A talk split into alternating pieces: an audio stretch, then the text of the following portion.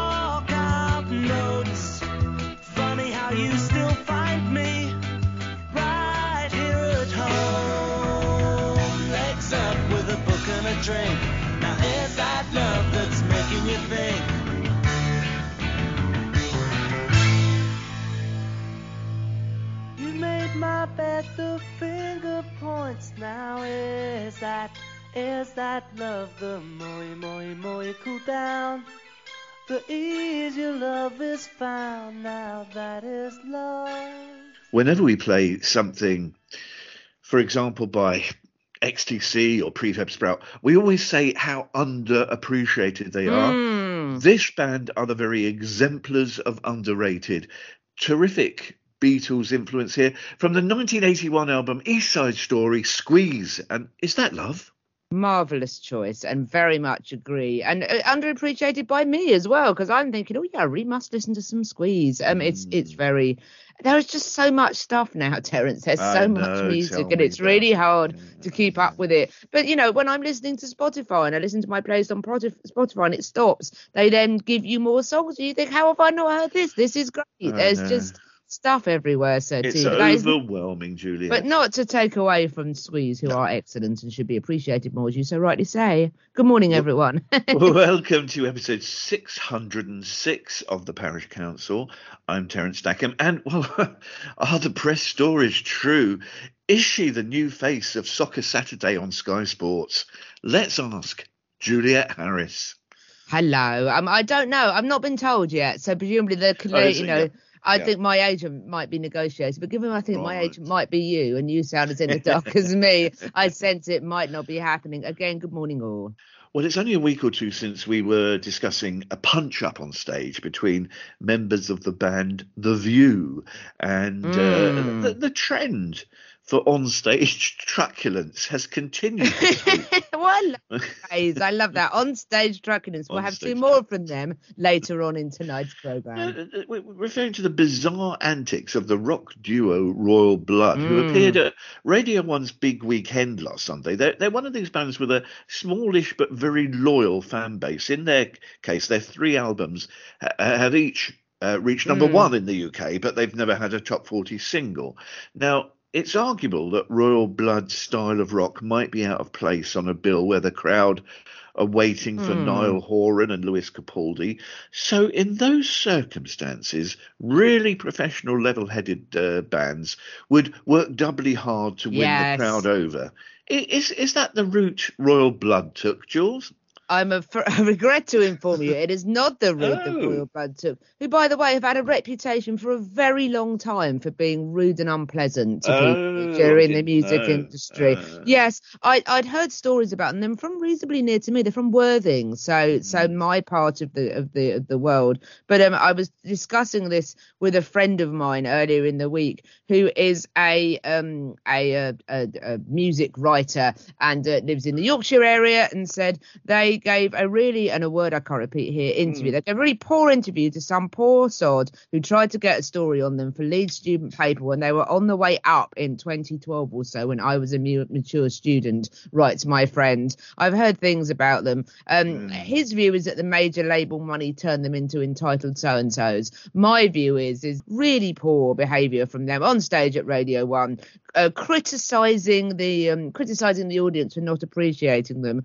Um, he uh, that Mike Kerr un. Uh, felt that the uh, audience were insufficiently excited. So he said well i guess i should introduce ourselves seeing as no one actually knows who we are. We're called royal blood and this is rock music. Who likes rock music? He got more cheers than you would expect given that he just effectively slagged off 80,000 people. And he it wasn't enough and he said nine people brilliant. The drummer ben thatcher was swigging tequila straight from the bottle on stage because they are so edgy. And um Idiot. there was a, there have been there have been a lot of um obviously Twitter and the and the and the social media internet sphere has reacted to this with the usual humour that one would expect. It's extremely good. Um, imposing the words over various different footage. Sooty and Sweep is my favourite use of this, by the way. Sweep is of course punk rock. We all know this, but um, there's an excellent article on this whole sorry escapade. And by the way, I can I don't have any sympathy for the way they behaved at all, but and perhaps it's more of a reflection. I think we talked about this previously on the podcast of the decline of sales and the charts, and that it's not so hard to do well in the charts anymore because you don't have to sell so much. Mm. Royal Blood have had three number one albums in the UK. Mm. That's very easy to forget that. Laura Snapes has written an excellent piece on this in the Guardian. Fantastic headline. Thank you, Royal Blood, for heralding the death of real music. And it's a good, good summary of you know the kind of tedious boards that insist that they make real music. And that there is mm. such a thing as real music. And you had to sort of say it like that and pause with the sort of Yes. portent. Um a lovely opening paragraph from Laura Snapes the succession finale reveled in the nuanced pleasures of its own. Overplay your hand and you're as good as dead. Grease the pole too fervently and you'll find yourself stuck at the top with only one fateful way down. But as far as the weekend in Schadenfreude goes series creator Jesse Armstrong had strong competition from British rock duo Royal Blood. And I do feel similarly about this. And there was also an excellent version uh, Ernie and Bert Father Ted and Father Dougal um they have been roundly mocked, which I'm glad about, frankly. I'm not usually glad when people are, are nasty and teasing to other people. I very much feel the same way up here, I think. And there is something about this. In the past, you would have had something like the, the failing NME taking up the cudgels of royal blood. Thankfully, and I say this with a little bit of sadness and wryness, given that once upon a time I would have been very much in favour of this real music dim-wittedness, and for that I'm extremely sorry. But I have at least admitted that I've grown up now and attempted to do so. Um, mm, thankfully, no one cares anymore about what is real music. In the world of Spotify, everyone's music habits brilliantly have become much more, you know, as we said, the, algor- the, the algorithms to some extent you know might might point you towards similar-ish types of music. But there is such an opportunity as we were referencing at the top of the program to to to listen to different things to enjoy different things. The silos have gone now i think. I i think there are still some tribes amongst young people. But the way that young people particularly consume media like youtube and spotify and things like that it's TikTok. not lin- yeah exactly. So oh, i forgot about the tiktoks. Thank you for being relevant. Um i i just feel that there aren't these silos anymore and that you can listen to anything on Spotify and everything and people do and people enjoy it. And so th- this this gang just seems so tediously in the past the idea that they are they are pump they're pumping up. As I said somewhat cynically I say somewhat cynically the word somewhat doing quite a lot of heavy lifting here um to my friend when describing about this um you know about the royal blood clip I said good down good luck down the clubs, guys. To which my friend said, I've heard stories about them being insert word here over the years. To which I said, Yeah, me too. I suspect we will get a sob story about drink at some point. And I just, I just feel that you know, it's obnoxious behaviour. I get, I, we will probably end up with a "this is not who I am" statement at some point, won't we? Because we inevitably always do. But yes, like you, massive sigh just generally, Mm. and and yeah, it just really does seem to be incredibly incredibly tedious i think. I mean you've got bands as, as laura snapes references like the ninth, sev- 1975 who also occasionally irritate me but are also trying to deconstruct rock music and do more interesting things. I quite like royal blood's music but it's quite limited.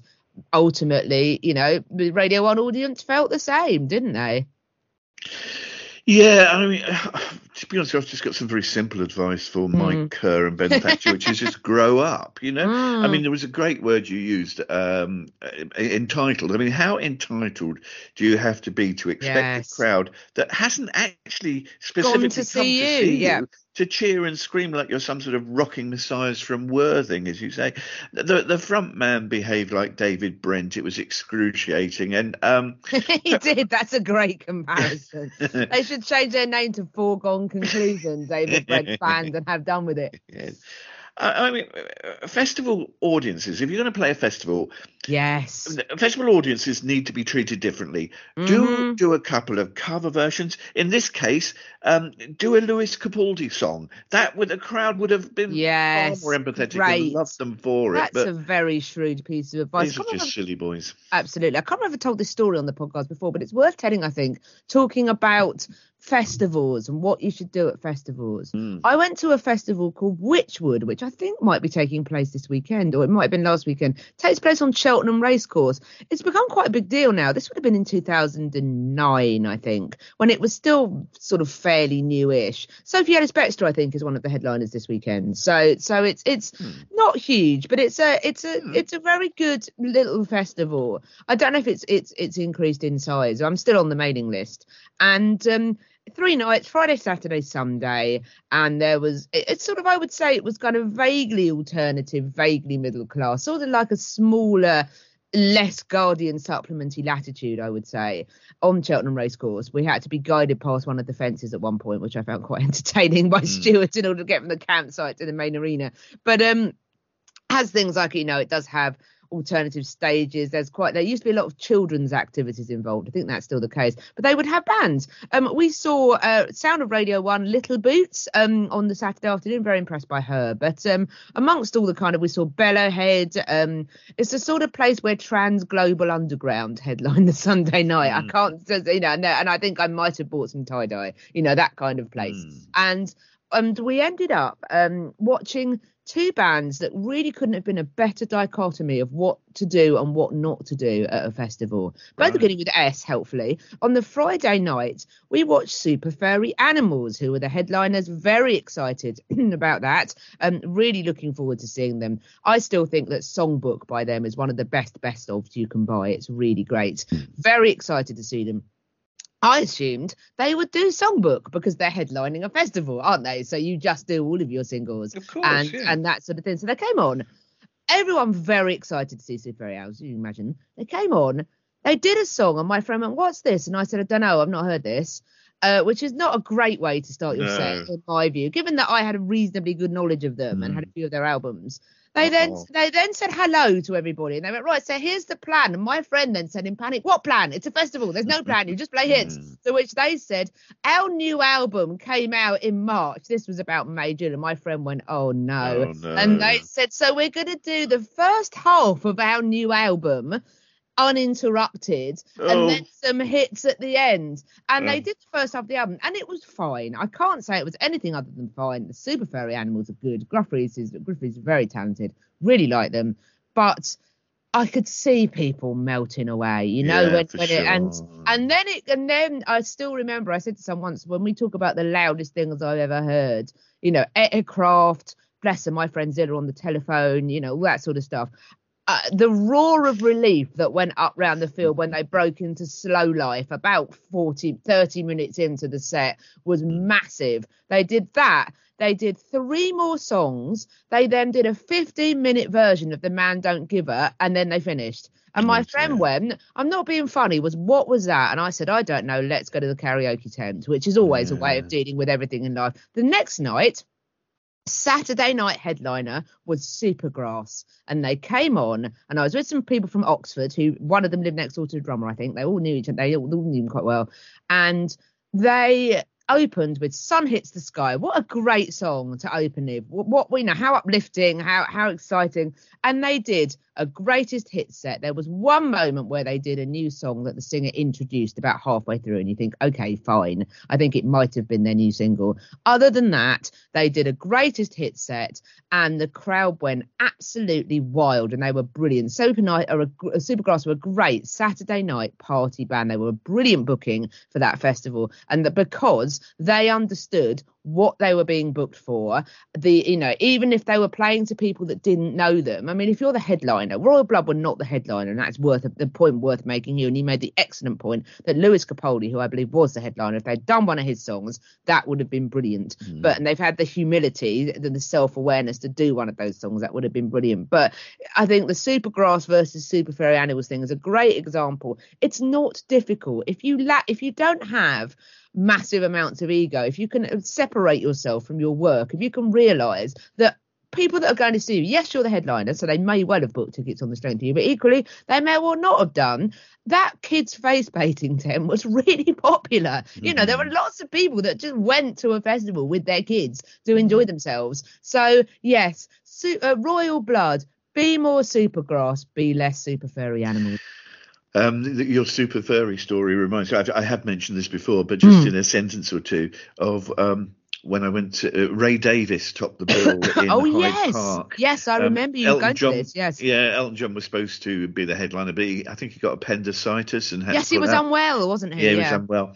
And um, it, on a very similar vein, every time Ray Davies said, well, it's, um, we, we, the lads and I have been putting together a new album we hope to have out in the next year or so. Here's a track from it. Everybody sat down and it was like, "Ah, Yes. okay. And the minute the opening chords to Waterloo Sunset, Yes, everybody's on their feet. Whoa! Um, a- a- and the whole set was interspersed with this. Well, it's a track I've been working on now for a couple of years. I'd Like to play it Mm. for you. Everybody starts heading for the bar.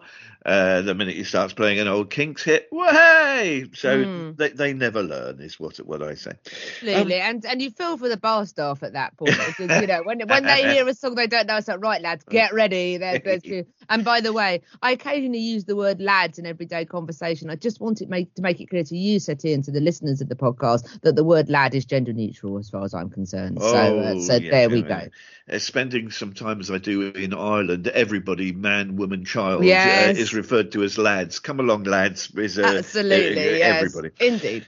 There's a very interesting story in the New Yorker this week about the lucrative but sometimes murky world of the world's biggest performers, and we're, we're talking, oh, uh, you know, Beyonce level here, making millions and millions of dollars playing at um, private bar mitzvahs, birthday parties, and weddings, paid for uh, by the super rich to get these people. Mm. Sting, Rod Stewart, Elton, Katy Perry, to play for Mm. them and a few of their pals.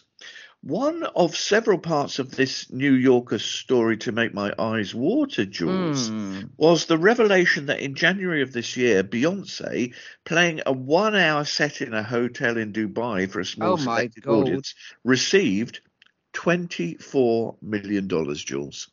I mean, it's as everyone that listens to this podcast, or has indeed ever encountered me in any sphere of life, would know. It takes quite a lot to make me sleep, uh, uh, speechless. But my jaw fell open when you said that. That is just, I cannot understand. uh, seeing once that PJ Harvey apparently charges twenty thousand pounds for a private gig. I, you know, and, and I think we might crowdfund this for my 40th. Why not? But um, yeah, that is that is. I mean, you know, I just find that very. Yeah, like you say, it's excellent article in the New Yorker. I find that very. I just find it incredible. Also, I note that um. Flo Rida is referenced in this. Flo Rida, the rapper, who um, is from Florida. That's where he came up with Uh-huh. his name. Indeed, this is almost as good as the singer Halsey. I do. Let's listen to me, by the way. Fun fact for pop fans listening: the singer Halsey, spelled H A L S E Y, who uh, sang with Cold, uh, sang with the Chainsmokers as a solo artist. She's called Halsey because it's an anagram of Ashley, apparently, which I rather like. I think that's quite sweet. Ah. Anyway, Flo Rida makes me laugh that Flo Rida is um is is uh, described here.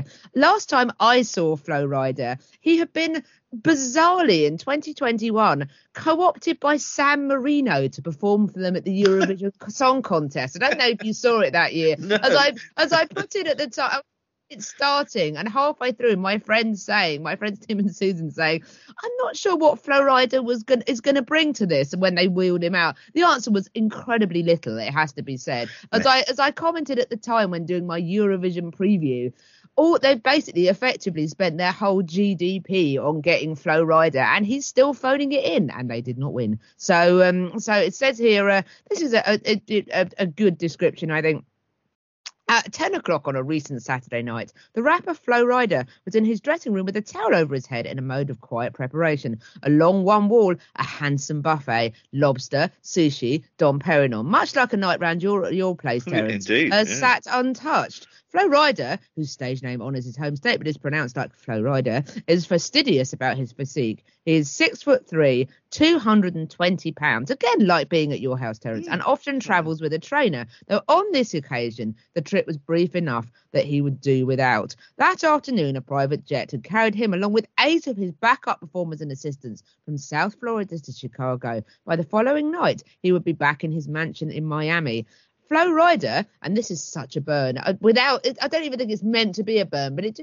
A rider, who is 43, obtained celebrity in 2008 with his song Low, an admiring ode to Rubenesque Beauty on the dance floor. I love the New York Times, Sir Terence. It is the greatest thing. Basically, he um his fee for private gigs in the US runs between $150,000 and $300,000. This whole thing could be um could be summed up. He also played apparently um a uh, a bar mitzvah in um in Lincolnshire um which I thought was a county in the UK. It turns out it's also a well-to-do Chicago suburb which I did not know.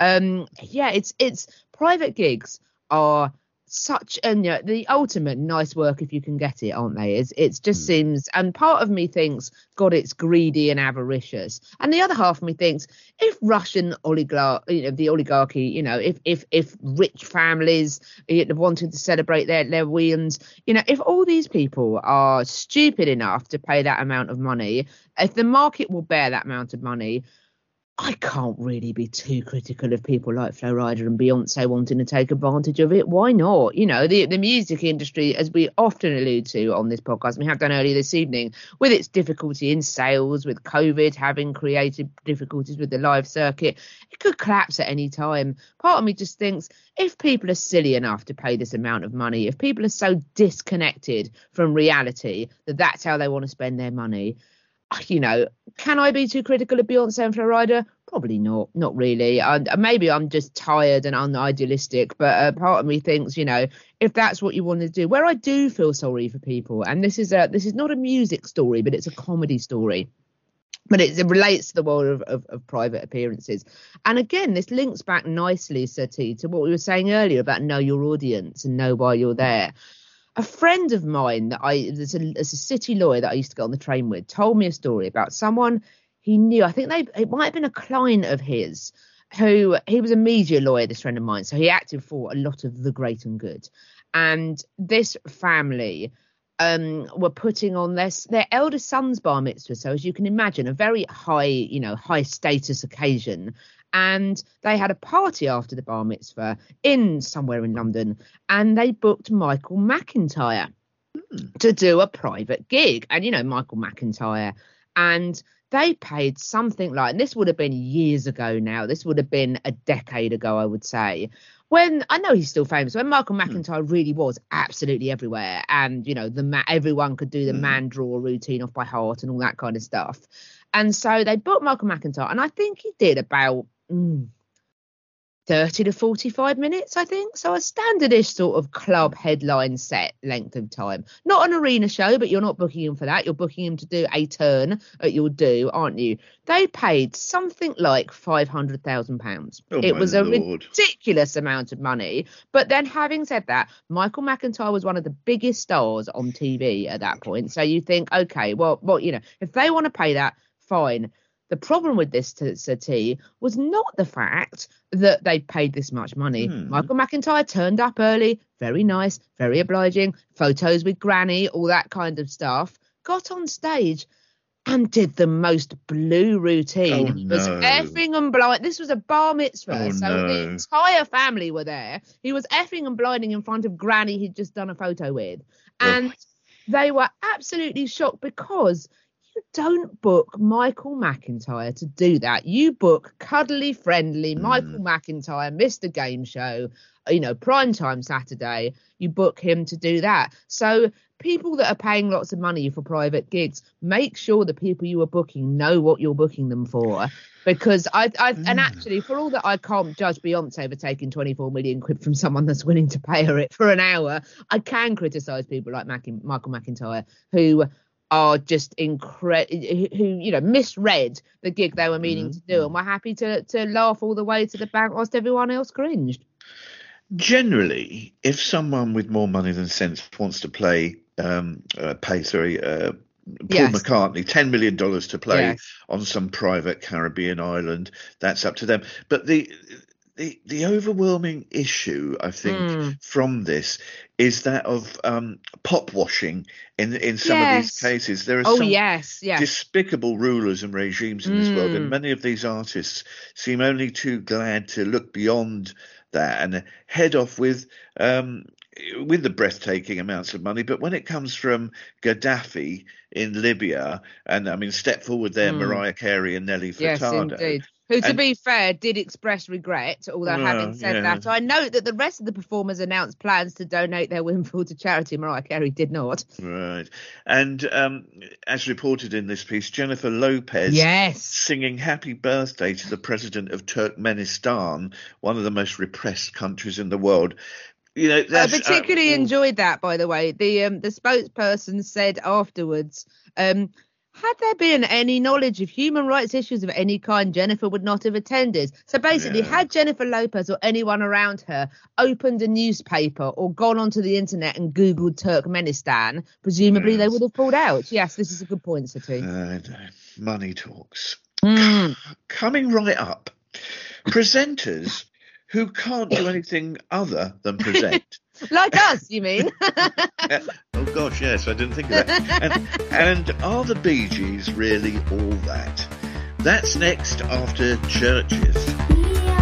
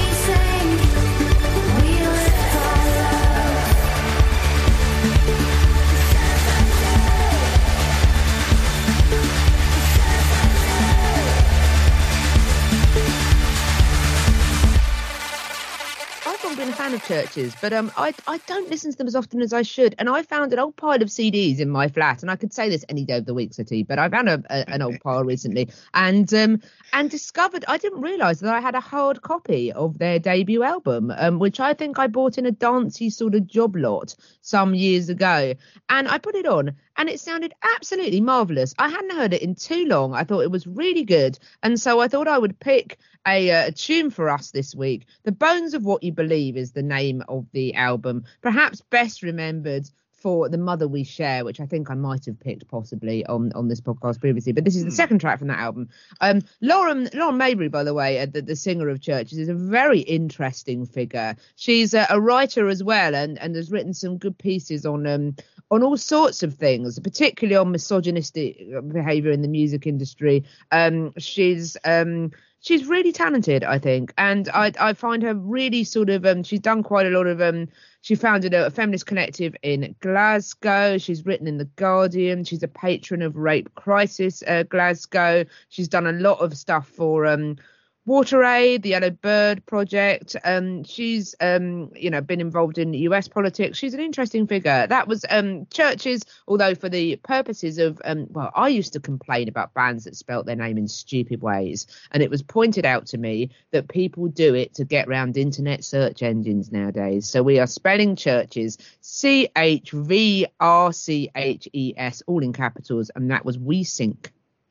Yes, nice track, and like it was you, you actually that explained to me uh, some years ago about Mm. why they spell their name so oddly and uh, to do with internet searches. Otherwise, I too would have been thinking, "Oh, what are you doing?" But it, yeah, it does, exactly. it does make clever. sense. It's really clever. Yeah.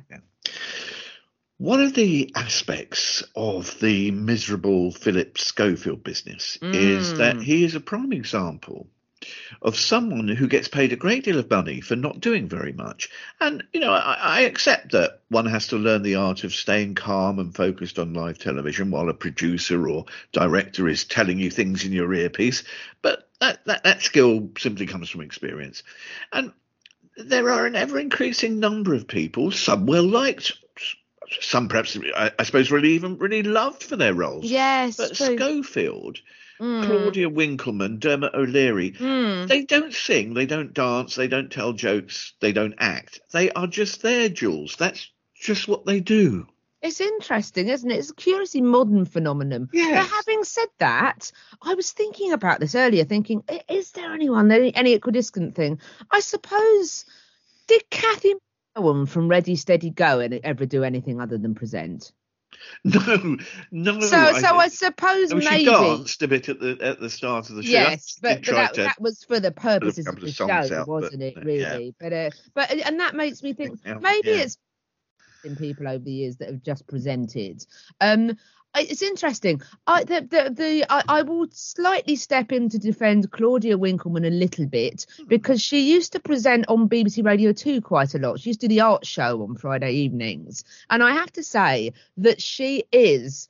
I think, and, and you know, it's it's up to Claudia Winkleman what she does with her career. She does a lot of TV presenting, but she has a very, very keen wit, which often comes across on Strictly Come Dancing when she's doing the um, or uh, uh, when she does the um the, the, the you know the pieces to camera and stuff. And I always feel that Claudia Winkleman is a lost great radio broadcaster. Really, I wish she did more of that. I suspect that obviously, as we've discussed previously, you know, the money is in television. She likes doing that. Good for her. She's very good at it. But like you say, it is a bit of a weird phenomenon that you know people like. um I suppose Cat Deeley is another example that went off, and Patrick Kielty, her husband, that went off to make their fortunes in America. And Dermot O'Leary, like you say, who did make a recent acting appearance in an episode of Inside Number Nine, but he was playing himself as the presenter of a radio show, so um, so perhaps not so much acting required there.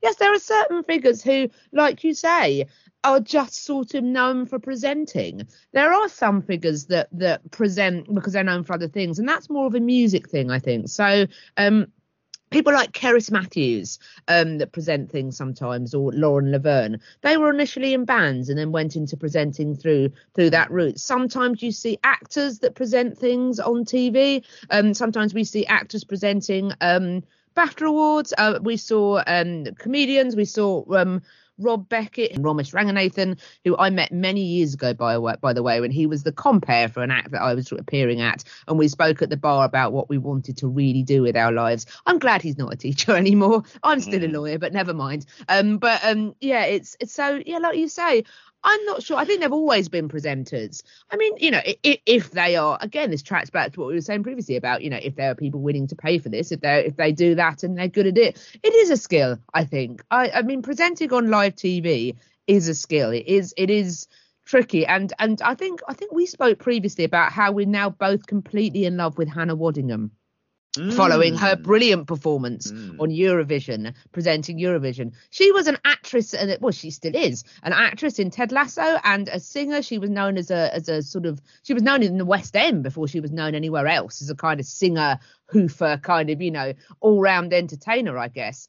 And there was a, it might be worth you looking this up before she did present the Eurovision thing. She went on this morning, and I know that's a program that almost one shouldn't be talking about at the mm. moment. But she went on this morning to talk about that, to, to talk about the fact she was excited to be presenting Eurovision, and she did say, "I've not really done any presenting before." And there was this very funny scene where they all of a sudden ambushed her with an earpiece, and it did seem to be a genuine ambush. She did look quite surprised and horrified, and they were like saying, "Right, so this is how you present on live TV," and they put the earpiece in, and I think people forget that you do have a present a, a producer shouting at you pretty constantly in your in your sort of earphone. I've seen it to a lesser extent on the radio, and I, I found I feel like I'm always telling you the same war stories, Sir T. So I am sorry, but when I went on uh, Rylan's program and I went into the studio, it was really interesting for a radio fan like me to see how it works because Ryland was you know sort of presenting, but when the records were on or just before, the producer would shout from the booth, right, this is going to happen, and then you're going to do a trail, and can you talk about this, and can you and can you can you trail that,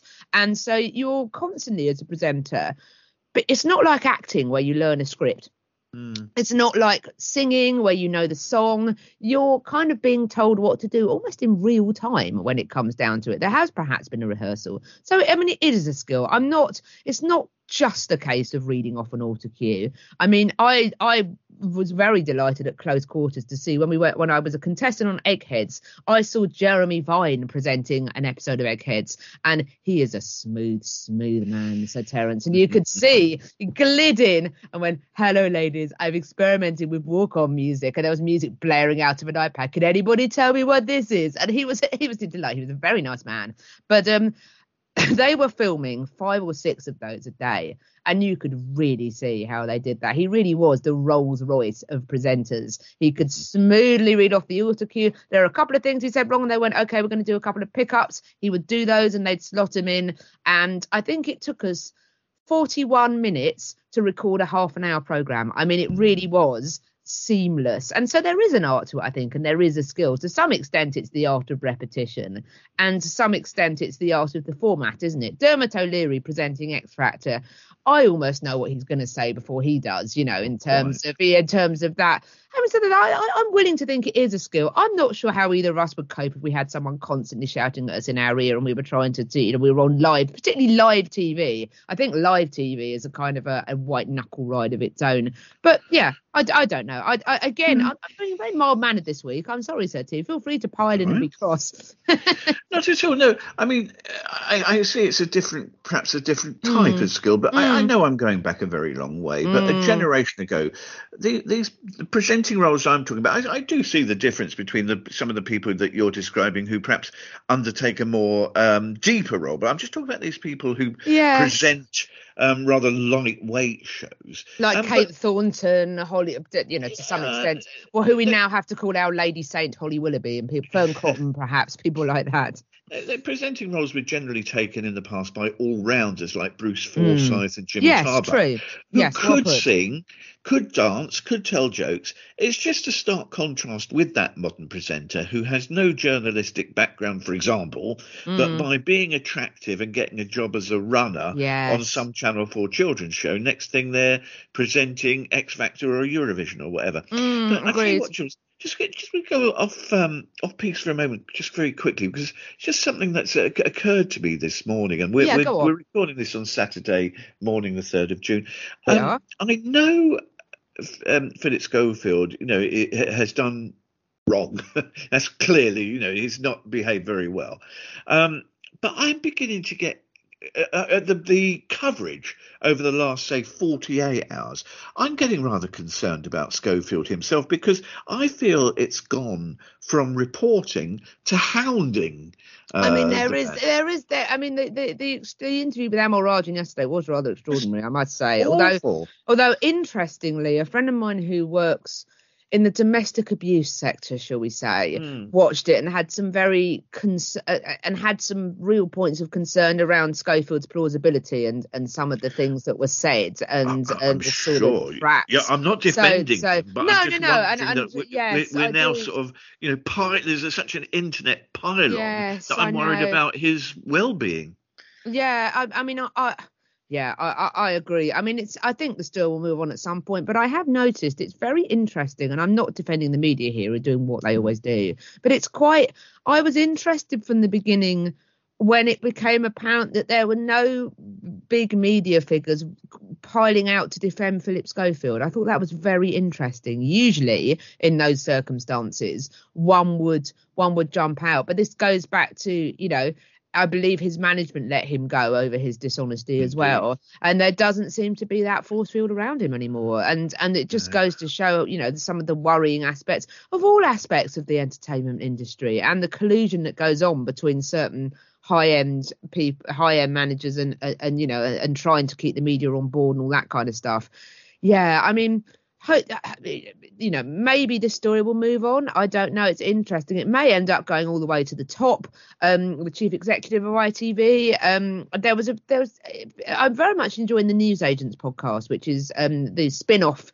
It was the Americast people that have moved over. So it's uh, Emily um, Emily Maitlis and Jon Sopel and the excellent Lewis Goodall, who is a really class act, I think, and makes me feel about 102 because I always refer to him as a lovely young man. My uh, my other half has to put up with me being slightly in love with Lewis Goodall, but I think everyone is. I think that's that's how it is. But there was a good episode on the on the whole thing earlier this week, which is worth checking out. Um, which talks about you know the the possible danger to ITV here, the possible danger to the chief executive, and express some sympathy that to some extent, if you're the head of a huge organisation, you know you you are you, this ends up you can't do everything, and and you end up delegating.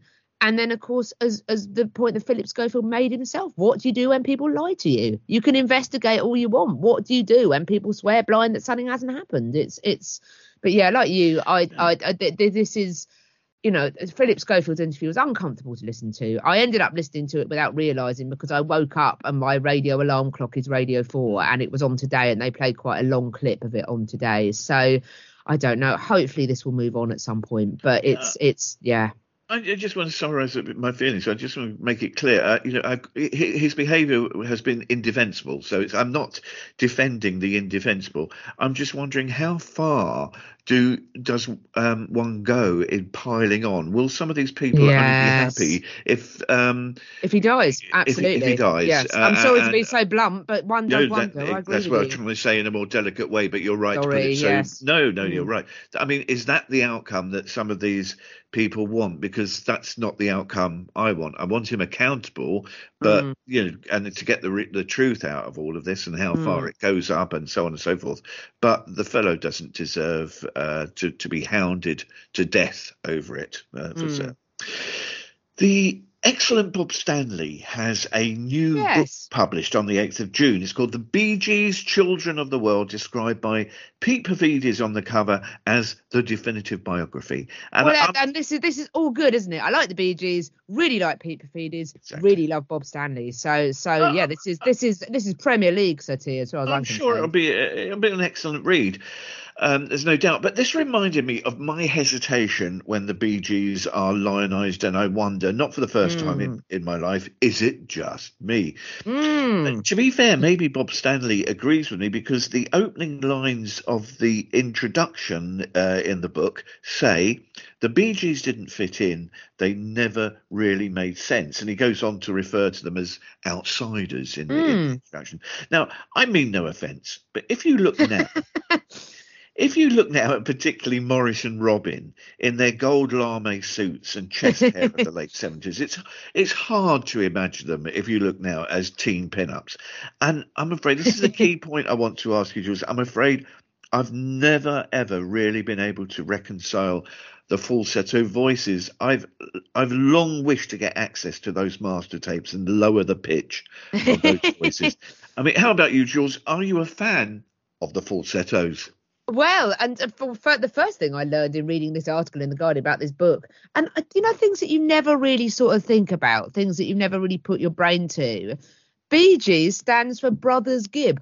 Yes. B. That's what. That's why they're called Bee Gees. I never knew that. I mean, I'd, I'd never really thought about why they were called the Bee Gees. Anyway, my idiocy and lack of critical analysis aside, I do rather like the Bee Gees. Um, again, long-time listeners will remember during one of the many lockdowns that we had for a couple of years, we watched um that Bee Gees film, didn't we? Which had the last surviving Bee Gee being interviewed, and it was very Oh, moving. yes, and Barry we Gibb. Yes, that was Yes, moving. lovely Barry Gibb. We enjoyed that very. I thought that was wonderful. I, I cried like a child during that. That was very moving. The thing that I re- we also, however, for the interest Yes, balance, I was just watched that terrible Sergeant Pepper film with them in, which was oh, I mean, it was enjoyably rotten. I don't know what they were doing doing that. Bless them. I rather like the Bee Gees. I'm I'm a bit of a fan. Um, the thing that I like about them is they had such a long career that for me they can do a number of things really well. And for me I can see past their falsetto era. Although I have to say from someone that does DJ sets and tends towards the disco at times they remain dynamite in terms of getting people on the dance floor. Um you know the the big hits jive talking you should be dancing night fevers um staying alive I, you know, I played I played Staying Alive at a family party recently, and people were literally pushing each other out of the way to get onto the dance floor. They remain. There are people, you know, there are people that really love that still. I'm sorry that they were sort of battered around by the disco sucks movement in the US, which was racist. I know the Bee Gees were white, but it was there was such a horrible undertone to that, and blessed and reacted to that by making themselves into the premier Rolls Royce singer of sort of songwriters for hire in the 1980s, having produced some wonderful music. Islands in the Stream um, for other people, uh, Chain Reaction, um, Heartbreaker for Dionne Warwick, Chain Reaction for um, for, for Diana Ross. I love their 60s stuff. I love to love somebody. I love their kind of proper sort of early years beautiful singer songwriting as we as you as we uh, i guessed and you told me last week massachusetts the second ever record to be played on radio one Indeed. i think they i think they do i think they're not just it's a shame that as you say they became pigeonholed for the sort of falsetto stuff because really I think that their writing was was really good. And actually, I was talking to someone the other day about well comebacks, late period songs by rock giants and um, giants of music you like. I really liked Alone that they did actually in the 90s. I thought their 90s stuff was quite good. Um, I you know like unlike you. I can see past the falsetto, and and I just you know I think they've done a number of things really well, and um, you know they uh, also memorable 90s moments when they walked off Clive Anderson as well. And um and yeah I I just you know I'd be interested to read this book actually because I would like to read a, a perspective on them particularly from someone like Bob Stanley who is so knowledgeable. And also does great research as well and really does dig into a subject. Bob Stanley and Pete Wiggs's compilations they do for Ace Records are absolutely brilliant. Every every genre they turn their hands to, even very specific periods of time, they always find stuff that I never know about that are really interesting and really sort of overlooked. So I don't know if anyone can rehabilitate the, the reputation of the Bee Gees, it's Bob Stanley. Well, let me be the first person, perhaps uh, ever, perhaps uh, in recent memory, to uh, analyze the lyrics. Let's Oh, here we go. Uh-oh, I'm so sorry about this. Often either underdeveloped or just simply bonkers. Now, I'm going to give you three examples of bonkers, and then I want to present one last one to you, which I know is going to make you Oh, well? change your view a little bit. okay, fine. Yeah. All right. I, as you mentioned just a moment ago, Islands of Stream, I set out to get you with a fine tooth comb. Hmm. What? Now, I mean, maybe maybe it's maybe he's singing to headlights. I don't know. an apple is a fool, but lemons never forget. I mean, you know, what did you not know this? This No, I a didn't. great, it's a great wis- piece of wisdom of life. Mrs. Gillespie, you know how to sell me. You made me blow my mind with things you tell me. But Oh, that, here- that's, that's almost. I thought you were about to start doing Eleanor Rigby. Then that had a very similar media, didn't? now, here's my It's, uh, but what? But is there someone darning their socks? Um, in, Uh, yes, in the uh, night, indeed. exactly. This one here's my piece de resistance. This is Oh, go on. Oh God. Okay. Is it any worse than Island Girl by Elton John? Because that is still one of the worst things we've ever heard on this podcast. All that I'll, terrible I'll await your view. This is from Okay. num- number one hit single in the 80s, You Win Again. Oh. A full verse, I'm afraid. I'm going to oh. oh. Oh, baby, I shake you from now on. I'm going to break down your defenses one by one. I'm going to hit you from all Oh. sides. Lay your fortress open wide. Nobody stops this body from taking you. You better be oh. there, I swear. Hideous. Oh, I mean, it's not great. I mean, I had to say that's that's not ideal. I mean, you know, Uh, does one drop poison a well? I don't know, but that is not pleasant. I agree. Uh, I, but bad Bee Gees, cancel them immediately. Bob Stanley's Bee Gees Children of the World. It's published on the 8th of June 2023. Coming next, we look back at our football predictions for last season. Mm, I mean, al- always a always a chastening experience. Exactly. And we wish Jeff Stelling a happy retirement Yes. from Soccer Saturday. That's right after the new single from Arlo Parks. Falling asleep, holding your puppy in your Prussian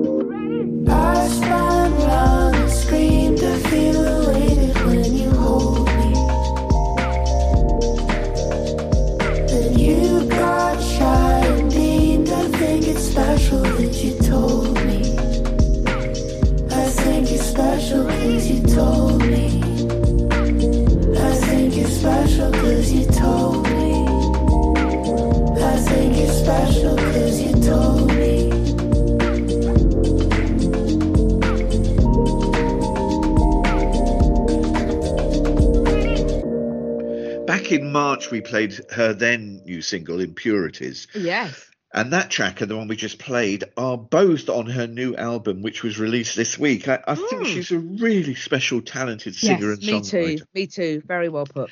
This is her new single taken from that album, My Soft Machine, Arlo Parks featuring Phoebe Bridgers and Pegasus. Absolutely, and a very important artist for queer young women as well. I would say. Um, a friend of mine, I was t- discussing her with a friend of mine some some year, uh, some time ago now, and uh, we were talking about because a friend of mine uh, who is a uh, I don't think you mind me saying a uh, a, a male sort of heterosexual um, said, "Oh, I don't get this at all. Why are why are Six music pushing her so much?" And I said. Um, I really like Isla Parks just as well, given how big Six Music have gone on her. So to which my my friend said, who is a, a, a, a queer woman, I wish she'd been around when I was a sad, scared queer teen, either as a singer or as my friend. She gives me hope for the kids, and I think that is very well put. I'm really glad that Arlo Parks exists, and she's also fantastic. Yeah, I, I really do love her music very much. Um, normally, there's some trepidation when we look back at our football predictions for the season just ended, but this Yes. year we did quite well with no major. We didn't do too badly, actually. Yes. Uh, I got off to a flyer in our first category, which Mm. was which team will win the championship. And you did well with Coventry, who lost only in the playoff final. Yes, indeed. Um, to Luton, who, to uh, Luton. who who who knows about how Kenilworth Road will, will cope with the Premier League? We'll soon find out. Uh, Lu- I, I, here's my prediction already. Luton will be the Yes. bottom of the Premier League with Mhm. probably the, the, the lowest number of points ever. I hope not, but I say that. suspect that's probably Um, right. No, I hit a home run by picking Burnley, who did indeed win it, Jules. they Um, did, although pausing only to be beaten by QPR, who saved themselves by releg- from relegation by beating Burnley when they were ten points clear. So I will, I will shout QPR at that point. But yes, completely agree. Brilliant prediction. of of which I mean it was an extraordinary stat that Burnley only lost three games out of 46 in the That's league all season. That's genuinely incredible. Yes, I mean, to put it, in co- put it in context, Sheffield United, who came seven, as Burnley lost three, Sheffield United, who came second, lost 11. So it just shows you how dominant Burnley were. And, and Very much so. First Premier League sacking. Juliet, you picked Bruno Lage of Wolves, who was fourth to be sacked, so good shout. Yes, he did get sacked. Yes. He did. I hedged my bets with um, Super Frank at Everton, who was seventh, and Tuchel at Chelsea, who was second to be fired, behind poor Scott Mm. Parker at Bournemouth, who only Yes, lasted. poor old Scott. Poor old Scott. He lasted until the 30th of August um, after they lost 9 0 to Liverpool. And uh, the poor fellow, Scott Parker, he went on to manage Bruges in Belgium last season, but Hmm. only lasted 10 weeks before being let go, only winning two of 12 games, Jules. Poor old Scott Parker. I feel, I feel he's a bit like um Super Frank, and I feel they should be excellent managers, and yet it just doesn't seem to happen for them. They were likable, likable leaders on the pitch, famous for sort of giving very good speeches in the dressing room and being inspiring. And you'd think, oh well, in which case, then sure they're going to be great, great managers. But do they d- lack the tactical new that you need? Do they do they lack the aura of of indefeat you know indefeatability around them? I, I don't know. Um, but yes, I've sympathies to Scott, who I've always rather liked, like Frank, and uh, I, I want good things for them, and I'm sorry they don't seem to happen. Well, I've got nothing to crow about because my team, Chelsea, had four managers uh, across the season. In That is total, ri- that is ridiculous. I'm sorry to say it genuinely is. Absolutely. In total, an astonishing 15 managers were sacked in 2022 23. Oh, absolutely. It's so hard to keep track. Only nine teams finished the season with the same manager with whom they began the season. That is Now, very telling. Do you want a little quiz, or shall I tell you Oh. who these nine managers are that that finished the season with the club they started the season? Um. Okay. Let's let's um Arteta at Arsenal. Correct. Um. Um. Um. Eight more Uh. to go. Ten Hag. Ten Hag. Good. That's that's two, isn't out, it? Um. Uh. Not your man at Tottenham because he No. went, didn't he? he went. Um. Oh. Um. What's his name? Klopp at Liverpool. Klopp. Good one. Three Uh, out of nine. Pep, Pep. Guardiola at Yeah, Manchester four. United. Um, now. Yeah, I think I might be running out of obvious gimmies, so I think you might have to assist him now. Thomas Frank at. Brentford. Yes, uh, who have had a wonderful season. David Moyes, perhaps unexpectedly. Yes, at, uh, that's West Ham. very unexpectedly. Marco Silva at Fulham. Yeah. Also Uh, did Steve- well. Steve Cooper at Nottingham Forest. Hung yes, who- throughout. yes, who did cling on. And of course, um, Howe at um, Newcastle. Eddie Howe at Newcastle. And do you know what is what is? Uh, do you know this is a chicken and egg scenario here. Hmm. Were have those managers uh, kept their jobs because they were successful, or were those teams successful because they had the Ah, continuity of keeping their managers? Who knows? That's quite a good point. We each picked a surprise side, a team who would do better than expected, and we both did well. You Hmm. Well, I mean, Brent- the, the ironic thing is, is that we call it doing a Leicester, who of course have been Well, relegated now. But anyway, we'll come yes, on to we'll that. come to Sorry, yes. minute, yes. You, you picked Brentford, uh, who came ninth, and I selected Newcastle fourth. Yes, I'm- yours, yours, you won. I think Newcastle Oh. genuinely were the surprise side. They really were, yeah. I suppose we should also pay tribute to Brighton and Aston Villa, Yes. who finished sixth and seventh respectively. Absolutely. That's really and, First I mean, time ever. Absolutely, and Aston Villa, who were flirting with relegation under Steven Gerrard, in comes Unai Emery, and suddenly they're uh, charging up the table. If he'd have been there from the beginning, they may have been in the Champions League. Yeah. Steven Steven Gerrard, another player, another Scott Another Parker and Scott Super Parker Super Frank, Frank, yeah. inspirational leader on the pitch, very much Yes. admired. You know, not really. I mean, he did reasonably well at Rangers, to be fair, for a time, but um, but yeah, not translating into into the into the, the the success they're having as managers is not reflective of the success they had on the pitch. Well, I think if you put a dead chicken in charge of Rangers, they're still going to come in the top two, aren't they? You know, it's, don't, That you is don't have quite. That is quite. That is excellent. the, the, the, the bottom three in the Premier League. A dead League. chicken could do my job at work, said Yeah. But if you made a dead chicken draft my leases, they'd still probably be good. Bottom three in the Premier League were Leicester, Leeds, and Southampton. Mm, Um, I picked Southampton. We both picked Bournemouth and Nottingham Forest, who which weren't bad choices at all. no. But as you mentioned, the downfall of Leicester in particular is a startling spiral down. It really is. It's it's um I mean admittedly they've been touched by tragedy in recent years, Mm. that terrible helicopter crash. Oh. But um but yeah, it's like you say, it's it's I've got a friend that's a Leicester season ticket holder that is completely disgusted. Um, you know, it, it, they he wonders if the um if the circus around the Vardys wasn't helpful, and I suspect that's probably true. but having said that, Leicester were in such a wonderful position when they won. They had some quality players. Admittedly, some of those, like Mahrez, went off to do other things. I mean, it's interesting that Vardy has stayed, but um, yeah, it seems very um, it seems very strange to me. Like you say, they were in that position where they had the money. They could have, you know, they could have done a Manchester City, maybe, maybe not. I'm not sure, but um, yeah, they didn't. Well, they didn't seem to build for the future, and they seem to have paid the ultimate price.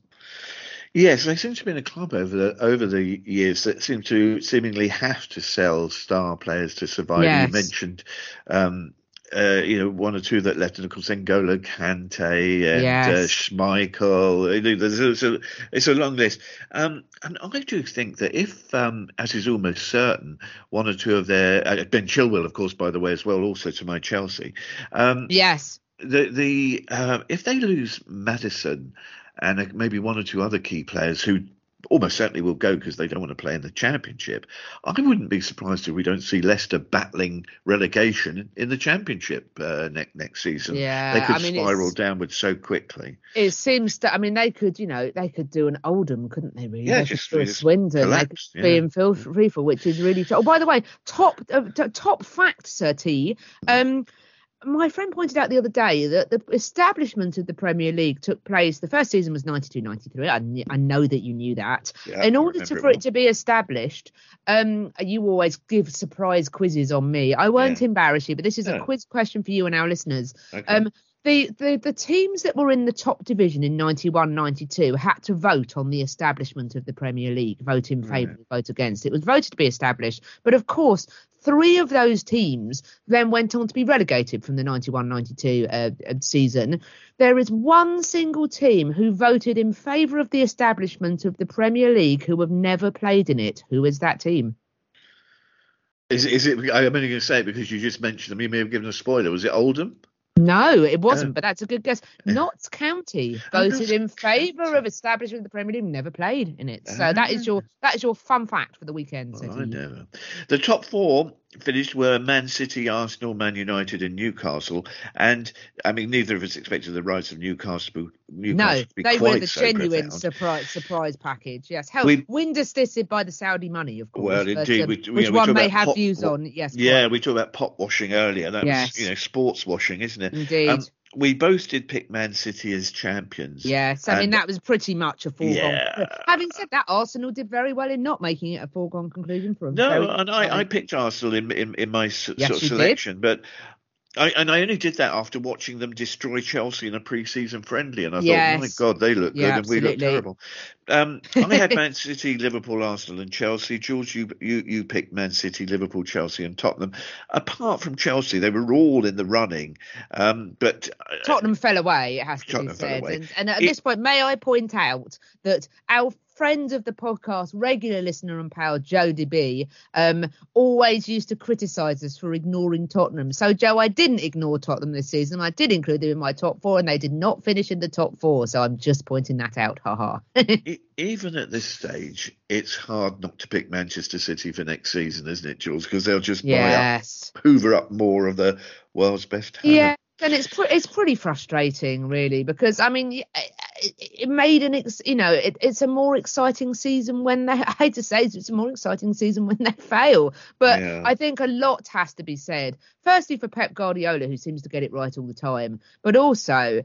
uh, You know, when you get the big new phenomenon, there are all these players that we've heard of over the years that that you know that either just don't perform, that you know that are, that are going to be the next big thing, and then they don't perform, or they're one season wonders. Be interesting to see if Haaland is a one season wonder because my goodness me, he just seems to score for fun, doesn't he? I mean, we still remember Alf Inge Haaland, his father. Um, Yeah. also, fun fact about Haaland, um, he um where he grew up, um he held the well he held the national record for the long jump at the age of five for his year group for his uh, his age group a very talented individual. But He yes was probably already six foot tall then, I imagine. exactly. I mean what what do you i mean if, you know seriously from the perspective of other teams what do you do if you are playing a team that has Haaland and De Bruyne in it and then has John Stones at the back? What do you do? How do you Right. break that down? Where are their weaknesses I, I know this is why I say it's hard not to pick them for next season already, but we shall see. Indeed, Manchester United, I think, uh, may, may be on the up again. It'd be interesting to see what happens in the FA Cup final today. Um, uh, yes, like you say, but it'd be interesting to see how Arsenal respond to their disappointment this season. Whether they do bounce back or whether whether they they have the difficult season next season. And of course, like you say, lovely to see some slightly more unexpected teams like Newcastle and Brighton and Aston Villa doing well. Mm. I hope they can sustain that success. Now, before we wrap up, a quick word for um, Jeff Stelling, who Hmm. has left Soccer Saturday on Sky Sports after 25 years. And yes, in an age of super fast smartphones and apps, the need for a breathless televised update is not quite so needed as it was when he started. True. Don't let that take away from an absolute professional succeeding in keeping the viewer engaged in a, in a tumultuous helter skelter of information live every week. A superb achievement, Jules. Really agree. Fantastic. Uh, and it's interesting what you say about presenters. A really good presenter, just a Yeah. really talented, able of, and, and this is where I think presenting is a skill. Able to, um, and you could say, well, perhaps he's a journalist, a football journalist, but but this kind of uh, ability to deal with whatever is thrown at you live, the ability to deal with Chris Kamara shouting at you from a live link and dealing with that, and uh, there was a very touching tribute by Chris Kamara this week, um, saying, you know, uh, you know, talking about his his friends, and you know, it was really lovely. And he said that he would get his tribute in early, and uh, he he was just so so lovely. He said he said on Twitter. This Sunday sees the last day at Sky for the best broadcaster I've ever met, Jeff Stelling. I'm getting my tribute in early because Jeff has been a massive part of my life and I love him to bits. One of the things I do miss is working with the maestro. He said, There will never be another. You are unbelievable, Jeff, and always will be. What what will we do, Seti, in a in a world where Chris Chris Kamara can't say it's unbelievable, Jeff? It's it's it's you know an institution. I don't have Sky, but if ever I am in a pub on a Saturday or near somewhere that might be showing a pub, I'm always happy to pop my head in, just in the hope that I will see Jeff Stelling and Chris Kamara doing a doing a kind of a one-two. For me, I love Jeff Stelling, but I also really love Chris Kamara. I, I love his enthusiasm, and I'm sorry that they're being broken up. I guess all good things come to an end. I re- I really hope that Jeff Stelling is retiring and we don't see him joining the ghouls on GB News or Talksport or, or similar, because I think, like you say, Jeff Stelling, the ultimate professional really brilliant. And yeah, to put a shift in, he didn't go down the terrible route that Andy Gray and Richard Keys did. You know, Oh, he's Lord. always remained an absolute gent. And I just think what a what a star. You know, he'll be very much missed. Uh, have a happy retirement, Jeff. I really hope that you do retire and that you have a lovely time playing golf with Chris Mar- Kamara. Please, really, you know, do, do that. Stay friends. It would make me sad if you didn't. A long episode this week, so thanks very much for listening and Yes, uh, uh, sticking the- with us. Thank you very Yes, much. Yes, thank you for still being here. Um, uh, we just had a nice chat, and it's lovely that you're wanting to listen to that. Lots of Uh, love. As you're as you're not taking over from Jeff Stelling on Soccer Saturday, uh, what? I, I thought I was. Someone told? No. well, if if that is the if that's the case, that you'll be continuing your you know, more time with your radio shows. Oh yes, and uh, uh, hopefully there is a lim- an audience. Uh, I said limited audience, some sort of audience will be pleased at that. Um, you can listen to me in all sorts of ways. You can listen to me doing smooth sailing from seven to nine p.m. on noiseboxradio.com. Previous episodes are on mixcloud.com. Search in Noisebox Radio's channel, and that is Yacht Rock M O R A O R. Nice, relaxing, uplifting vibes. That's the that's the the drill there. Also have Lost for Words on Thursday evening from eight till nine on Noisebox, or there's a repeat at 11 o'clock when you're having your 11s settee on Tuesdays, or again, you can listen anytime at all on Mixcloud, and that is instrumentals of all or no genres. And it even converted noted instrumental hater Sir Terence Lackham. Indeed, it did. Um, to play us out, a woman who Martin Luther King called the Queen of American folk music. Absolutely, and if and you know that is an endorsement to put on the cover of your book, isn't it? That is that is you know that's not exactly three stars from Empire, is it? That is that is a real a real endorsement. What a what a legend! Yeah, I love this song. I think it's got a so. I didn't actually know what it was called. I knew it for years because I think it was used on an advert, and I've I've heard it. And uh, uh, recently, the mighty algorithm on Spotify threw it at me delighted to hear it. I thought this was called I Gotta Be Me. Um, I don't think it is. Um, I know it's called this. And uh, a- a- again, in this day and age, it's very nice to be informed of a song and to find out about a song. I always love this city uh, when I know songs. But you know, I just I I never remember to look them up, and then and then I find out what they are, and that's always a pleasure. This is Odetta, and this is Hit or Miss.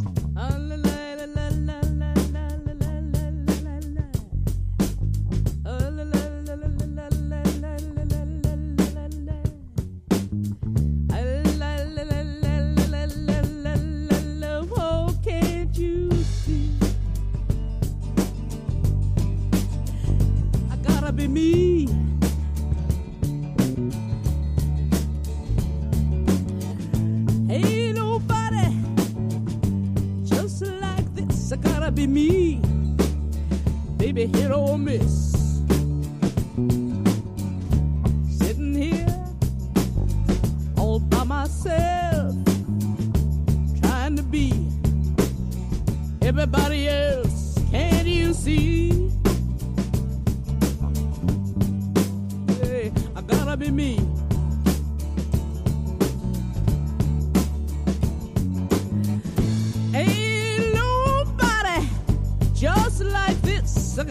Me. Baby, hit or miss. Look at you sitting there, all by yourself. Listening to everybody, everybody say, be everybody else. Can't you see?